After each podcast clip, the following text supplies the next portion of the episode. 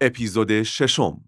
درود به شما عزیزان من فرشید نزاکتی هستم با همراهی مریم بهلول در خدمت شماییم. درود به شما دوستان عزیز به اپیزود ششم هرکول خوش اومدین. این قسمت یه جورایی ادامه اپیزود قبلی حساب میشه چون این بار هم می‌خوایم از حرکات تمرینی بگیم که بیشترشون رو می‌شناسین اما اینکه چه فلسفه پشتشونه رو احتمالا نمی‌دونیم پس بریم سراغ حرکاتی که به نام قهرمان ها نامگذاری شدن.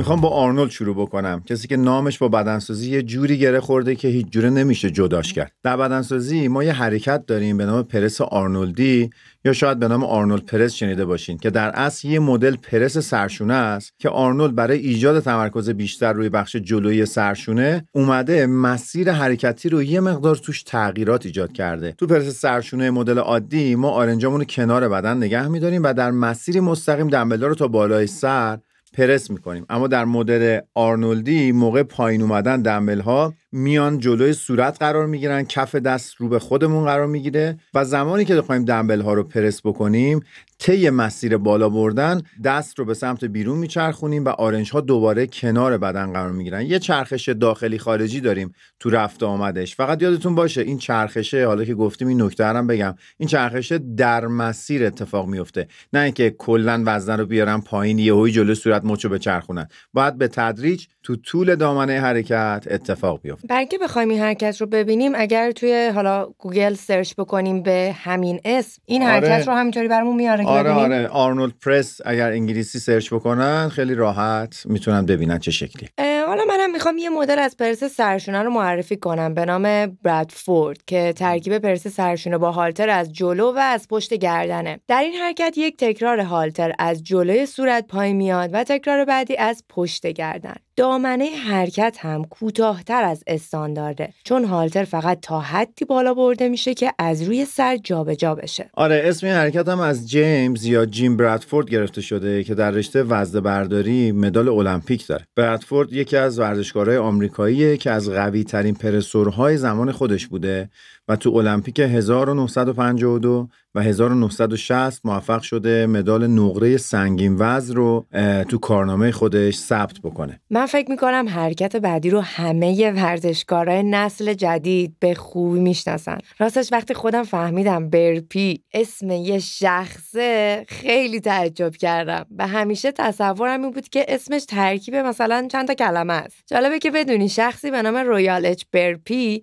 در دهه 1930 میلادی حرکت burpee رو به عنوان تست آمادگی جسمانی ابداع کرده و این تست توسط نیروهای نظامی به صورت حرکتی برای آماده سازی تا امروز مورد استفاده قرار گرفته. اگر شاگردای من الان صدای من رو بشنون فکر کنم که با برپی حسابی خاطرات خوبی یادشون بیاد. آره من فکر می‌کنم پشت سر این جناب آقای برپی خیلی حرف و حدیث زیاده که البته موضوع اپیزود ما نیست و ما بهش نمی‌پردازیم. اگر عادلانه بخوایم نگاه بکنیم اجرای برپی با فرم درست و تعداد بالا واقعا همینجوری که مریم اشاره کرد می‌تونه خیلی نفسگیر و سخت باشه و اگه ورزشکار روی وزن بدنش تسلط کافی نداشته باشه و سیستم قلبی عروقیش تمرین نکرده باشه نمی‌تونه به راحتی از عهدهش بر بیاد. واسه همینه که همه بهش یه جورایی بد و بیرا میگن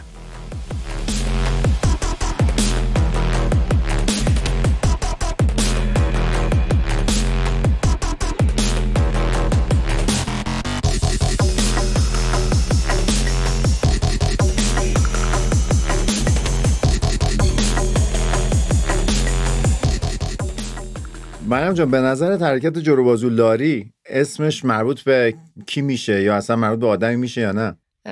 از اونجایی که من با حیوانات رابطه خوبی دارم فقط یاد خروس لاری میافتم. خب مرسی. چون همینجا نگه دار تا من کامل توضیح بدم. این حرکت توسط اولین قهرمان تاریخ مستر المپیا مشهور شد. وقتی عکسای لاری اسکات تو مجلات بدنسازی اون زمان چاپ شد تازه خیلی تو دنیا متوجه شدن اصلا یه حرکتی به نام لاری وجود داره و اصلا میشه روی تخت شیبداری یه حرکت برای جلو بازو زد. من دارم درباره سال 1965 اون حوالی حرف می‌زنم اینو در جریان باشین. از اون زمان مستر المپیا برگزار می شده؟ آره آره. دقیقا. سال 1965 اولین دوره مستر المپیا برگزار شده که خب تا امروز هم می‌دونین در جریان هست. در حالی که خیلی اصلا نمی‌دونستن اون زمان پرورش اندام چیه. این مسابقات راه اندازی شده که حالا امیدوارم توی اپیزودی راجع به تاریخچش صحبت بکنیم. جالبه که نتایج مسابقات و تصاویرش عمدتا از طریق همین نشریات تخصصی به اقصا نقاط دنیا می‌رسیده و فکر کن مثل المپیا یک ماه یا دو ماه بوده ازش میگذشته و بعدا تو کشورهای دیگه میفهمیدن کی قهرمان شده عکساشو تازه می‌دیدن. و خیلی به نظرم اتفاق جالبیه. خیلی جالبه. آره حالا نکته جالب ترش هم اینجاست که لاری اسکات خودش ابداع کننده این حرکت نبوده و فقط چون خیلی از این حرکت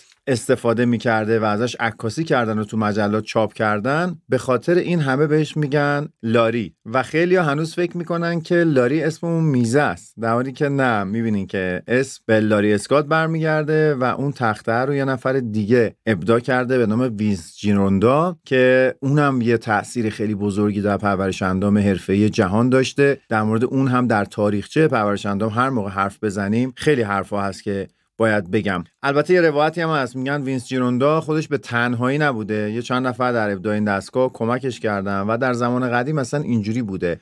همه credit یک حرکت یا یک دستگاه تمرینی به یک نفر داده نمی‌شده. یه یه سیستمی یه حرکتی یه روشی رو قهرمانا متعدد استفاده می‌کردن تست می‌کردن. آخرم معلوم نمی‌شده ایده کی بوده. یه موقع می‌بینی اصلا ایده آدم ناشناسی بوده ولی بعدها معرفی شده و مورد استفاده قرار گرفته. البته من هنوز یه نکته مهم دیگه دارم در مورد لاری اون کلیدای معروفتون میشه به ما بدین.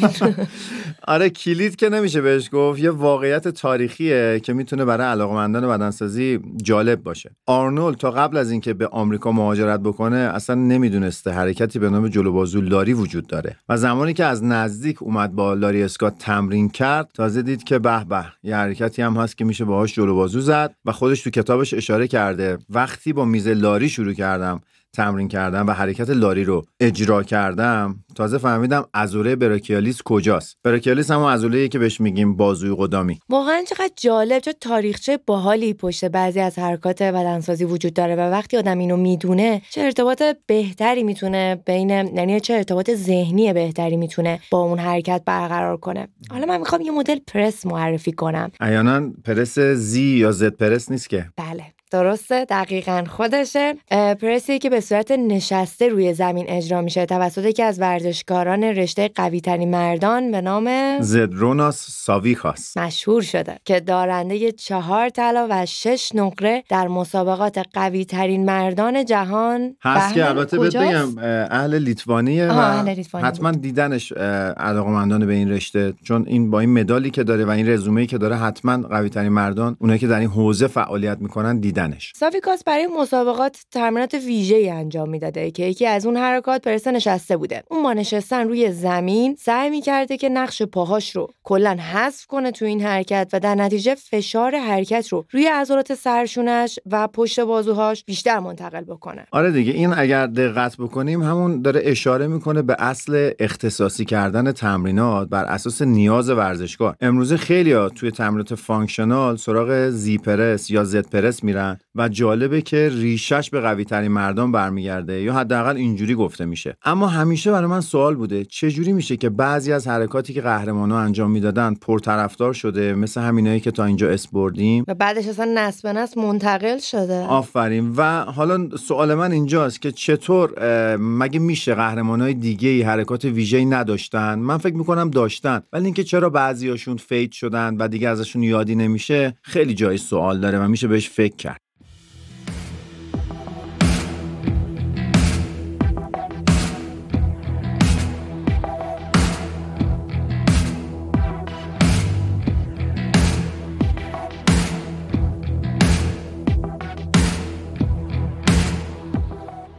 حرکت بعدی هم از رشته قوی ترین مردان میاد که اتفاقا اجراش برای همه راحت نیست. اسکواد زرچر حرکتیه که در دهه 1930 توسط اسمش؟ این اد زرچره کلا من حافظه اسم خیلی بده توسط اد زرچر ابداع شده زرچر به خاطر کمبود امکانات تمرینی و عدم دسترسی به پایه اسکواد ناچار بود در تمرینات خلاق باشه و اینطوری شد که تو محدودیت و ستاره شد بله آدما تو محدودیت ستاره میشن دقیقا اینجا جا داره که بهش اشاره کرد. و اینطوری شد که برای اسکوات هالتر رو از روی زمین برمی داشت و به جای اینکه وزنه رو روی شونه هاش بذاره آره توی ساعدش میگه دقیقا. یه حفره داریم داخل آرنجمون. دقیقا بذاره هالتر رو روی حفره آرنج.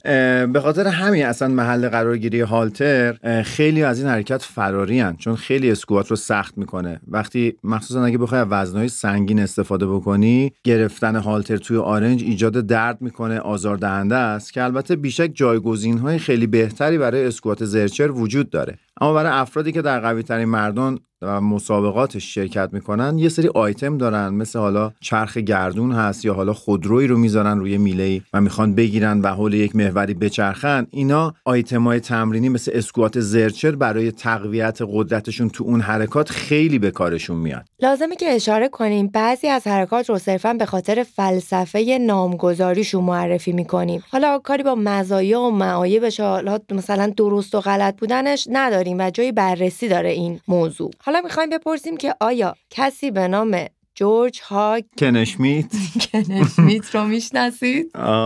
قاعدتا که کسی نمی‌شناسه. اصلا من اسمش هم خودم تا به تازگی شنیدم. ولی اون هاگه یه مقدار جالب و یه مقدار شاید به هاگه پا ربط داشته باشه. آره توی سالنامه بدنسازی بهش میگن هاگه پا. ولی درستش چیه؟ اصطلاح انگلیسیش اگه بخوایم بگیم هک میگن. هک اسکوات. خب پس دیگه اگه منظورتون هک اسکواته که درسته. یه ورزشکار چنبودی و قدرتمند اهل استونی بود که هم نویسنده بود هم فیلسوف ورزشی هم در رقابت‌های قوی ترین مردان شرکت می‌کرد. اما بیشتر به خاطر قهرمانی آره بیشتر به خاطر قهرمانی توی کشتی حرفه‌ای بود که شناخته می‌شد. ببین ورزشکار چقدر در اون زمان چنبودی بوده و چقدر ازش خواسته زیاد بوده. مثل همونی که در تاریخچه در اپیزود پنج اشاره کردیم. مردم توقع داشتن یک قهرمان بتونه خیلی از کارا رو انجام بده. و اون هم علیرغم اینکه در چند تا آیتم مثل نویسندگی مثل علم تمرین و قوی ترین مردان تبهر داشته اما به خاطر اینکه در کشتی حرفه‌ای قهرمان سنگین وزن شده بوده معروف بوده. دقیقا اسم هک اسکواد از واژه آلمانی هاکه به معنی پاشنه میاد اما معلوم نیست که به خاطر بلند کردن پاشنه در مدل اولیه هک پا این اسم رو روش گذاشتن یا به خاطر اسم خودش بوده یا به هر دو دلیل آره بوده. شاید به خاطر هر دو دلیلش بتونیم ازش یاد بکنیم اما در گذشته دور من حالا که بحث به اینجا رسید اینو اشاره کنم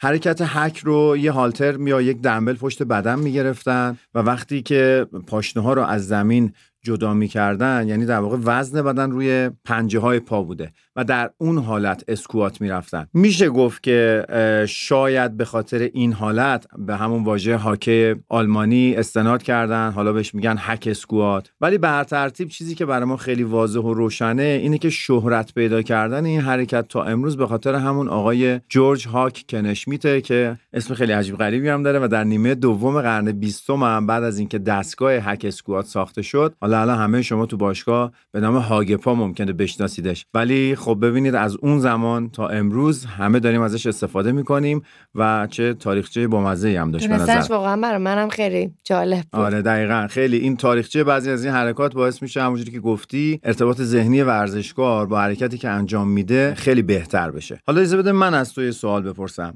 خیلی سخت نباشه. آه اشکال.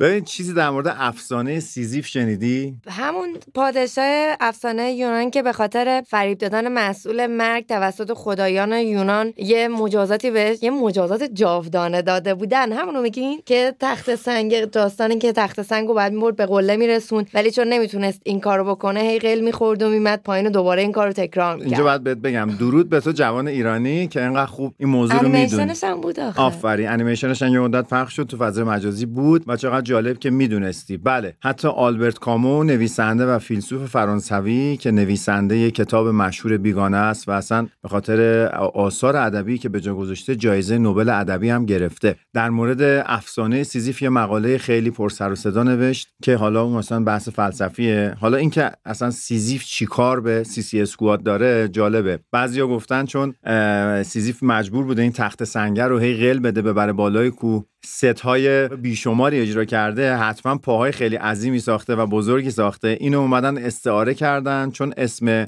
sissy squat خیلی مشابه سیزیف ابتداش. اومدن از روی سیزیف اون sissy رو برداشتن و در واقع مزینش کردن به نظرم خیلی اسمگذاری جالبیه. از یک آیتم فلسفی رسیدیم به ورزش. به نظرم تا از قله های ورزش به قله های فلسفه نرسیدیم همینجا اپیزود 6 رو تمومش بکنیم. باشه. با اینکه البته هنوز حرکات خیلی زیادی هست که قهرمانا استفاده میکننش و ما ازش اسم نبردیم هنوز منم موافقم مکولش بکنیم به یک جلسه دیگه. تازه اونم به شرطی که متوجه بشیم مخاطبینمون از موضوعات اپیزود 5 و 6 راضی بودن و براشون جالبه. اگر که ما از این مطمئن بشیم حتما یه اپیزود دیگر رو هم اختصاص خواهیم داد به این حرکات. پس از شما عزیزان دعوت می‌کنیم برای ما حتما نظراتتون رو بنویسین کامنت بذاریم. ما خوشحال میشیم نظراتتون رو بیشتر بدونیم که بتونیم موضوعات رو بهتر و راحتتر انتخاب بکنیم.